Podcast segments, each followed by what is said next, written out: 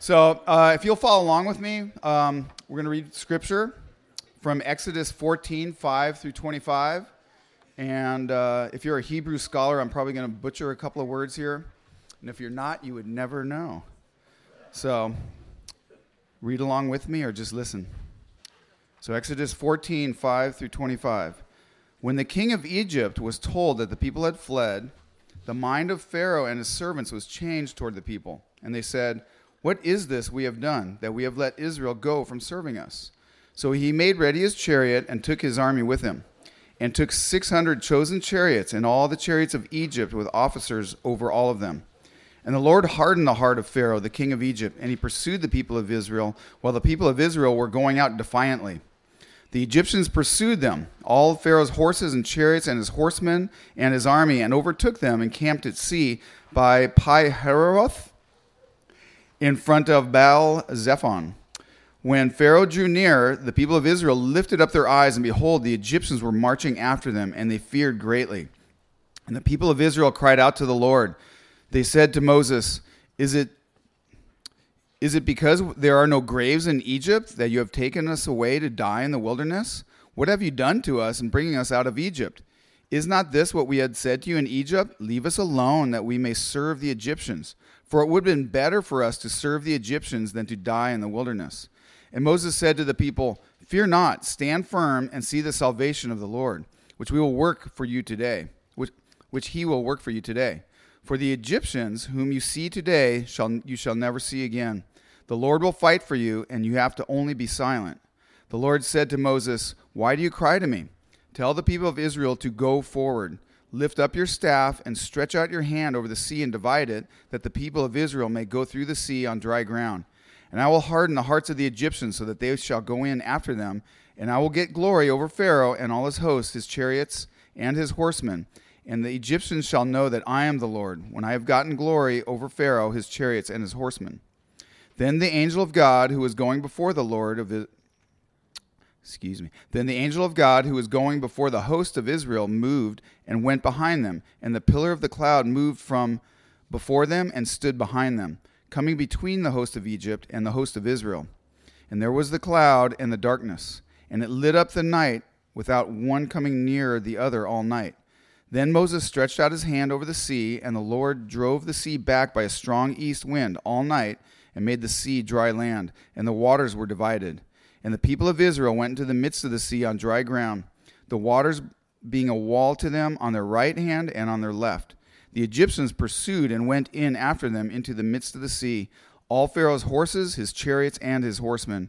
And in the morning, watch, and in the morning, watch, the Lord in the pillar of fire and of cloud looked down on the Egyptian forces and threw the Egyptian forces into a panic, clogging their chariot wheels so that they drove that they drove heavily. And the Egyptians said, "Let us flee from before Israel, for the Lord fights for them against the Egyptians." Let's pray. So, Lord, I thank you for your mighty and powerful hand. And um, I know most of us in this tent have stories of you rescuing us, Lord. And I thank you for this dramatic rescue of your people, Israel. Lord, as you show your power and you show your strength. And God, I pray that today as uh, Beek teaches, that you would use your word, Lord, to instruct us, to encourage us. Um, you would speak through him. And we just want to invite your Holy Spirit, Lord, into this place. And it's in Jesus' name we pray. Amen.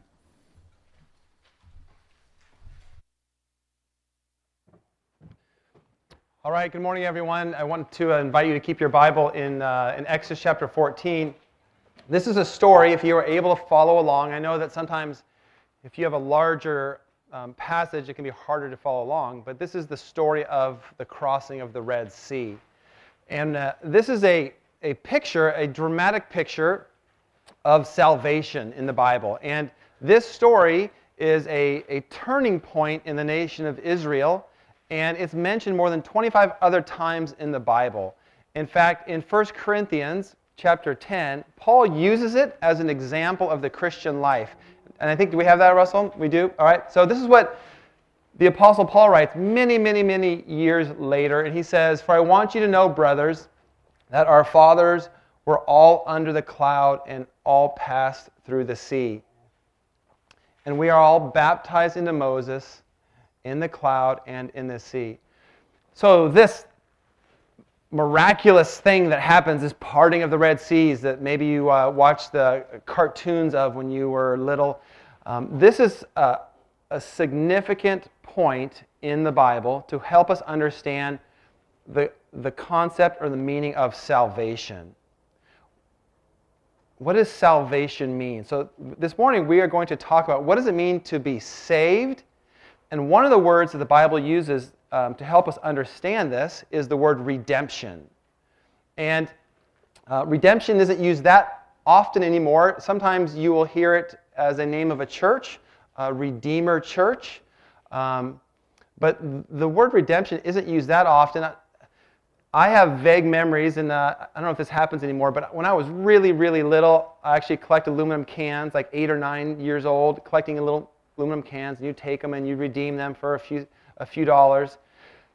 But this word is actually a really important word in the Bible, and it had um, significant meaning that had nothing to do with religion, and it was used often in battle. And what would happen would be is that if um, the the victor would would walk out on the battlefield and look for any um, soldiers or anyone who was wounded but would also survive. They would take them back, and they would then send a messenger and say, we have this soldier, we have this officer, we will allow him to go if you can pay a ransom. And whoever organized this process, this little negotiation, was called the Redeemer.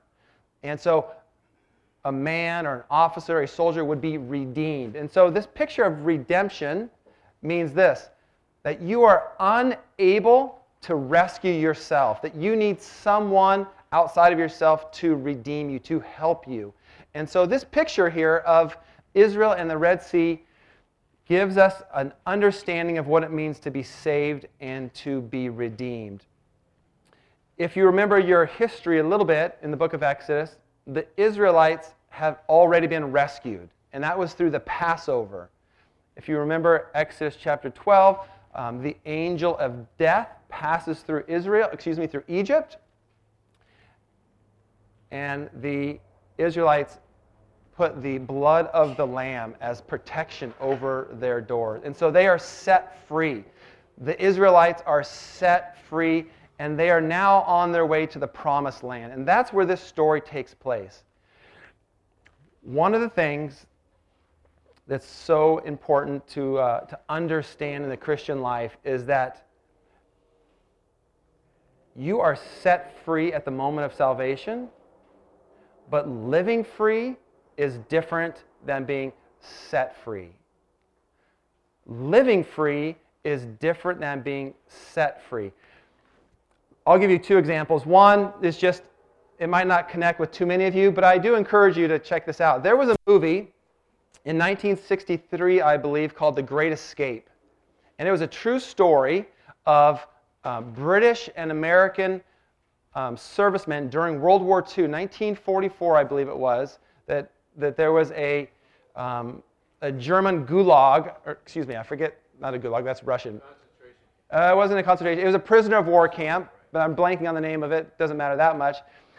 Other than to say, these men are in camp, it's a true story. Um, the movie was made in nineteen sixty-three, um, all kinds of famous people in it. But here, here's the point of what's significant about it. The men are able to strategize, and about seventy men break out of this camp, and they are free. What happens after that, though, is only three of the seventy-seven men who break out can live in freedom. The rest are captured or killed, and they find out that getting out wasn't the big deal. It's how do you live? How do you live free? And as Christians, I know we struggle with this. That what does it really mean to live free? One last quick example. eighteen sixty-three, the Emancipation Proclamation happens. Abraham Lincoln sets free all the slaves. They are free. But can they live free? Do you think a slave living in the South, after being freed by Abraham Lincoln, has all of the freedom and the ability to live as a free man? Or do you think they would live in fear? Do you think they would live in trepidation? And the point of this passage is that salvation is being set free, but living free is harder than you think. I uh, yesterday, I think it was, or maybe two days ago, I don't recall, I asked Shane, um, I found out a few days ago that he was going to sing that song. And that song is meaningful to me, um, and I, I think it's probably meaningful, more meaningful to you now, um, because it, it shares something exactly um, what I'm saying to you this morning. And that is this, that the chains won't let you go. They don't want to let you go. That the things in our lives that lead to bondage, that lead to slavery in your life, are real. And it is a fight to be free. And this is exactly what's happening here. Let me show you. Let's, let's, we're in church. Let's study the Bible for a few minutes together. And let me show you exactly what I'm talking about. So number one, if we're thinking about what does it mean to be saved, saved from what? So point number one is this. Salvation saves you from the things in life that continually want to enslave you. That continually want to enslave you. Here's what happens. The Israelites are set free. They are on their way to the promised land. They are given a long route. Chapter fourteen, verse one says that there's a short way to go. This relates to last week's sermon. There's a short way to go, and God sends them the long way. That God's timing is not always our own. They're set free, though, but Pharaoh has a change of mind. So look in your Bible, chapter fourteen, verse five says this. When the king of Egypt was told that the people had fled, the mind of Pharaoh and his servants was changed toward the people, and they said, "What is this that we have done? We have let Israel go from serving us." Pharaoh wants them back. The things that Christ has set you free from will always pull you back. They will want you back. Verse ten goes on and says this, "When Pharaoh drew near, the people of Israel lifted up their eyes, and behold, the Egyptians were marching after them, and they feared greatly." So you have to use your imagination here a little bit. Remember, the Israelites are former slaves. Men, women, children, they're, mar- they're walking in the wilderness, and here comes the most powerful military in the world. six hundred chariots, the, the high-end chariots, and they're chasing after them. And they feared greatly. And the people of Israel cried out to the Lord. They said to Moses, "Is it because there are no graves in Egypt that you have taken us away to die in the wilderness? What have you done to us, bringing us out of Egypt? Is not this what we said to you in Egypt? Leave us alone, that we may serve the Egyptians. For it would have been better for us to serve the Egyptians than to die in the wilderness." Is that really what they said? Now, you have to be able to have a little bit of understanding of the book of Exodus, but is that really what they said? That's not what they said at all. In fact, earlier in the book, The, the Israelites go out, and when Moses and Aaron bring this announcement that God is setting you free, they go into the wilderness with the elders, and they rejoice, and they worship, and they praise God because they are going to be set free. And what we need to learn here is this, is that the things that enslave you today are highly nuanced. The things that enslave you, to, the things that want to grab a hold of your life, the things that have control over you are not simple things. They are complex things. In fact, they have the ability to deceive you. These things run deep into our lives because they are saying the exact opposite of what they had said earlier. And so we need to understand and think about this for a moment. What are the things in your life that continually grab a hold of you? Is it anger? Is it anxiety? Is it isolation and loneliness? Is it fear? These things will not let you go. Is it your past? Is it things that have happened in your life in the past that keep coming up over and over and over again, and they're chasing you down, and they hunt you down, and they won't let you go, just as in the story here? The things that happen in our lives, fear, anxiety, frustrations, these things run deep in our lives, and they are very difficult to break free from, and they don't want you to be free from. I have this, this little, and let me, uh, I'll say that one of the most powerful things that can happen in our lives is shame, is condemnation, is guilt. I'll share with you a somewhat silly example to uh, prevent from getting uh, too personal here. But I remember, I think I must have been a maybe a sophomore in high school when I transferred to a new high school. And the high school guidance counselor, for some reason, put me in high high school shop class. And um, and I grew up around power tools a little bit, so I, it was it, it was fine. But I do remember, this was in the mid-eighties, and things were, I think things were different back then. Let me give you a, a quick side story of what shop was like in Port Townsend High School in the mid nineteen eighties. When I first got there, I was a sophomore, and the other, the upperclassmen were telling me stories about a wood-building project that they had done. And the guys, the, the high school senior football players decided to build a coffin for their wood project. And they've... They thought it would be funny, as a joke, if all of them ganged up on the woodshop teacher and put him in the coffin. And thought, like, this is this is like this is their joke. This would be fun. So I was, as a sophomore coming out, like a little bit, I was nervous already, and they'd gotten all these brand new tools, brand new industrial-sized table saws and things. And I remember one day using the table saw, and I finished using it, and I turned it off, and the blade is slowing down, and there's a metal guard that you would use to push wood against to cut straight. Well, I hit the metal guard while the blade is still spinning before it had turned off completely. And I took a big chunk out of the metal guard. Well, what do you do when that happens? You look around first. Is anyone, did anyone just see what I just did? And then you run and hide and hope that nobody sees you. Now, look, that's a silly thing. That's what we do in life. We do things, and we're embarrassed, and shame runs deep. And we look around. Did anyone see what I just did? Those things run deep in our life.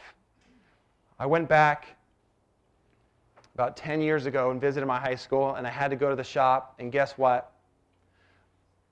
It's still there. twenty-some years later, the, the scars in this metal are still there. The scars of shame in your life, guilt, anger, fear, they're still there. And Christ has set you free. But just as Pharaoh and the chariots were chasing down the Israelites, guilt, shame, condemnation are chasing you down, and they won't let you go. Fear is real. Fear has the power to shape our lives, to paralyze us. I came across an article this week. Let me just show you a couple things about fear. And I think this article was written mostly to millennials, so I don't know if that means thirty and under or what, but here's what they talked about. And the guy started making a joke in the beginning when he talked about how hard it is for him to make the right decisions, Like he's always he lives in fear that he's going to make the wrong decision. And he gave an example of he had a five-minute drive to the grocery store, and he spent four minutes looking through his phone to pick one song to listen to for the five-minute drive. And he was so afraid about, like, could he find the right song to make to enjoy the drive? So that's where this guy is coming from. And he writes this, how fear shapes our lives. Fear grips us. And he gave a, a few examples of how fear does that. Number one, the fear of missing out. We are, we, this is writing, um, he writes this, he says, we are a generation of experienced junkies who are terrified of missing out on anything. The fear of settling. We've been told our whole lives not to settle for anything, especially not in relationships. I see guys and girls in their thirties still feeling out their options, not risking commitment because they just can't settle. Fear of being hurt. It's not all the fault of narcissism and selfishness. In some ways, our generation has more reasons than any before to distrust the fear of commitment. Fear of accountability. We are community phobic because we are accountability phobic. We're anti-authoritarian to a degree that inhibits us from seeing the value and necessity of loving correction and accountability for how we use our freedom. We avoid community because we are scared of anyone to know us well enough to call us out on anything. That is a distinguishing mark of church today. I'm going to read that one more time. We avoid community because we are scared of anyone for anyone to know us well enough to call us out on anything. We simply don't commit. We date casually, switch jobs constantly, and find the ideal, the idea of actual membership in a church overwhelming. Fear has the power to shape our lives. One last quick article, and I'll just summarize part of it. The, the article was titled, The Modern Man and His Fantasy World. And he talks about three things. Number one, pornography. Number two, fantasy sports. And number three, video games. I don't know where he got this information, but if it's true, this is crazy. Video games. As a fantasy, as fan, as with fantasy sports, video games are not inherently bad. However, they are a distraction from reality. Nearly fifty percent of Americans play at least three hours of games per week. It's interesting that the average age of a game player is thirty-five. A thirty-five-year-old man. Fantasy sports. Pornography. Over the last two dozen years, pornography has exploded. Some may call it an epidemic. Young men are being raised on it, and the addiction continues through college years, into their thirties, and into their forties. Pornography attempts to destroy the blessings of sex without relationship of marriage. Fear of commitment, fear of marriage, fear of being known, fear of commitment, fear of settling, fear of making mistakes. Those things won't let you go. They're going to chase you. This is why the idea of becoming a Christian, of being saved, is misunderstood, because you are saved to live free. You are saved to experience freedom, to enjoy these things, to find joy in Christ. Salvation is more than justification. Salvation is objective and instantaneous. When you put your faith in Christ, you are set free, but now you are called to live free. We need to be aware, we need to understand that what it means to be saved is that you are being saved from things that will continually pursue you, that will continually try to enslave you, that won't let you go. Number two, how do we experience, how do, how do we renew our lives? How do we live in grace? How do we change? How do we break free from this?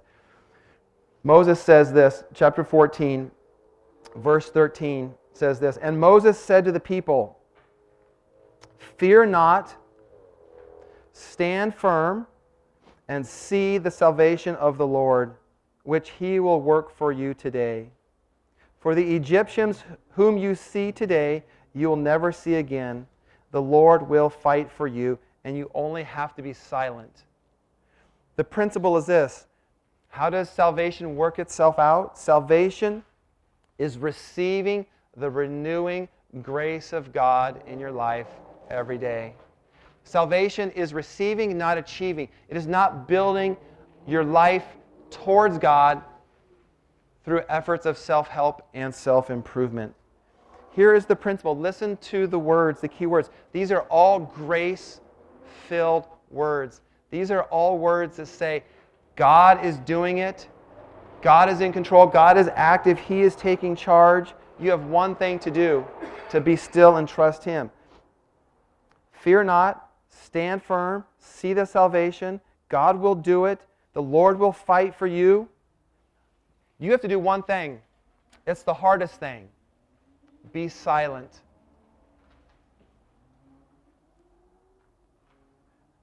How do you fight these things that want to grab a hold of us? It's renewing yourself, renewing your life in the grace of the gospel.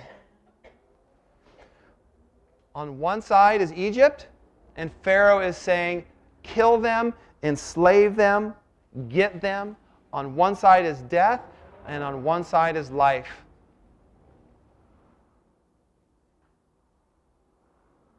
But it's received, not achieved. Doctor Martin Lloyd Jones, who is a famous old, now deceased, medical doctor who turned pastor from England, used to give an example to help people understand Christianity. And he would say this,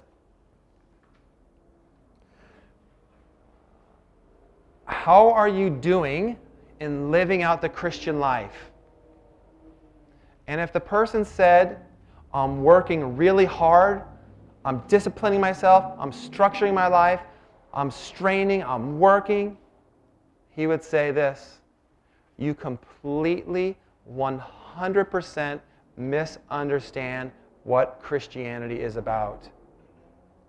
It is not about you working hard. It is not about you pulling yourself together. It is not about you cleaning your, your morality up. It is not about pulling yourself together. It is, as we sang this morning, by renewing your life in the grace of the gospel, by understanding what God has done for you, by understanding that you, before Christ, were a slave to sin, and that Jesus Christ gave His life as a ransom to set you free. Not just set you free to get you to heaven, to the promised land, but to give you grace and freedom to live each day that God has given you. Moses then leads the people, and the experience here is a crossing over. If you have your Bible, you don't have to turn, but I'm going to show you. This is a, another example of how this is worked out in the words of Christ. Jesus says, He alludes to this crossing over. Most people believe He's alluding to this. Jesus says this in John chapter five, verse twenty-four. He says this, "Truly, truly, I say to you, whoever hears my words and believes Him who sent me has eternal life. He does not come into judgment, but has passed from death to life." Has passed from death to life. And so how do we live out this grace? If salvation is being saved from things that enslave us, and salvation is received, not achieved, how do we practically live this out? How do we understand the Christian life? Well, one of the things we do is we understand that this world will never give you your ultimate happiness. That in the same way as the Israelites are heading towards the promised land, that heaven and eternal life in the presence of God is our promised land, the picture of the Christian life is this picture that we find in Exodus. That part of it is a wilderness journey. Part of it is understanding that life has challenges. And I won't, we won't turn there this morning, but I want just three days after this miraculous event, a wilderness experience happens. In Exodus chapter sixteen, it says this, that the Israelites began to grumble and complain. So here's what here's the analogy of what's happening. The Passover lamb, the Israelites are set free. They're on their way to the promised land. Then they are being chased by the things that want to enslave them. Pharaoh on one side, Red Sea on the other side. God does this miraculous thing and provides a path forward. And God says, you only have to be still. Just receive the grace I'm giving you. Accept the grace I'm giving you. And they do. They cross over from death to life. Exodus fifteen is a song, is a chapter of worship, where the, the desires and the emotions of the Israelites is worship, that they're saying, thank you, God. And they turn it into this beautiful song. Three days after this miraculous action, three days after this worship experience, they return back to their grumblings. They return back to complaining. And how do we avoid this? How do we How do we live and move forward in life? By applying the grace of God to your life. By being aware that in the future, challenges will come. Hard things will come. How do you prepare for that? By finding your identity in Christ. By being rooted and grounded in the grace of God. Knowing this, that hard things will come. Hard times will come. That's why I think I wrote this down. Let me just finish up with a couple of um, specific ways to help us understand how we live out this grace-filled life. And this is just some points from the New Testament to help you understand this. Along the way, there will be trials, there will be chaos, there will be darkness. So number one, expect trials.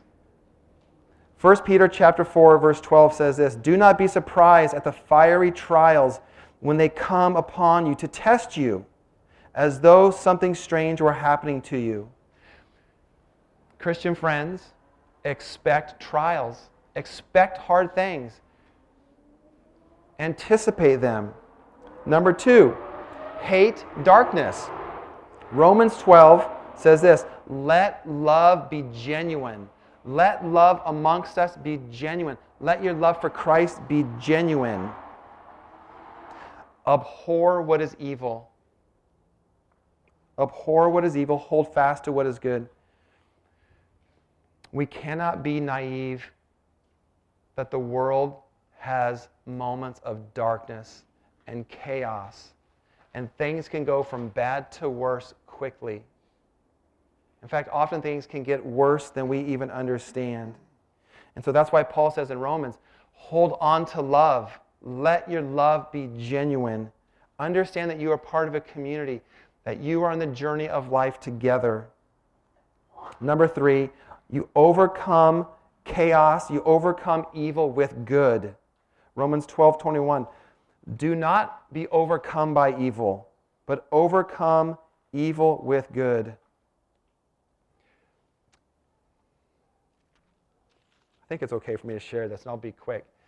Just two days ago, a few days ago, I was taking my son to school, and I was running out of gas, and so we had to stop. And I'm backing up to a spot, and uh, another guy pulls in, and I was, wasn't sure what he was doing, and so I'm trying to back up, and he looks at me, and he, I don't know how I can say this, he lights me up with as many cuss words as I've been yelled at in a really long time. And I was like, and Chase, so now my son's here with me, so now I, I have to be like super nice Christian pastor dad. Like if your dad knows you're a pastor and you're a Christian, like, listen, How do you respond to that? Right? I'll tell you, there's a part of my flesh. Talk about being enslaved. Now, thankfully, God, God's goodness and grace, the chase was there. Because I'm like, you know what? I, I was honestly praying, Lord, fill me with your Spirit. Because I want to be nice. Look, I don't, look, overcome evil with good. There's enough evil in the world, right? There, th- and this was just a couple, this was, um, in my mind, and Chase and I were talking about, you know, what had, had happened in Florida. There is enough evil in this world. Who will stop it? Who will stop it? Do you know how powerful anger is?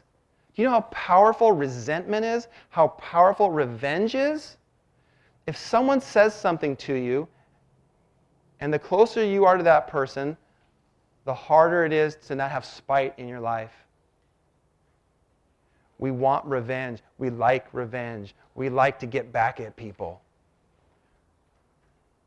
And I'm saying this, that to live out the Christian life, to live in freedom, you have to renew yourself in grace. You have to expect these things. You have to be willing to overcome evil with good.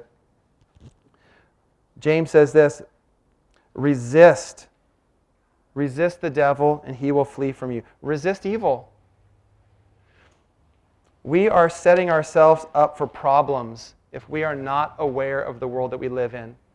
There's a reason why the, the, the Exodus um, were led through the wilderness, because things are hard sometimes in life. And you do not have a strong enough will to make wise decisions. It's only the renewing grace of the gospel. It's only your ability to say, I need your grace today. I need your grace this morning. My hope is that as we study the book of Exodus, is, is that we are understanding what God is truly like. And he makes a covenant promise to us. And his covenant promise is this, that he would send his son, Jesus Christ, to die on the cross for us so that we could renew our lives in grace, because he lived the life that we can't live. And he freely gave his life for us so that we can renew our lives in his grace. My hope is that we would renew our lives in the Spirit and in truth and in grace. I want to invite the worship team to come up, and we'll conclude in worship. And as we do, to enjoy the presence of God. As the cloud and the fire was the presence of God in the book of Exodus, today we have the Holy Spirit who wants to fill our lives, who wants to renew our lives in the grace of the gospel. Let's pray together. Father, we are thankful that you give us the story of Exodus to prepare us to live lives of freedom, knowing that there are things in our past, things in our lives that don't want to let us go. And I pray that there would be a renewing in our lives this morning, right now, to live in grace. That your Spirit would awaken our hearts to what you did on the cross. Father, the Christian life is impossible without your Spirit, without your Son, Jesus. Keep us on the path moving forward. Give us hope. Give us strength. Give us courage to follow you wherever that leads. Thank you so much for what you're doing here in our hearts and in our lives. We ask these things in your name. Amen.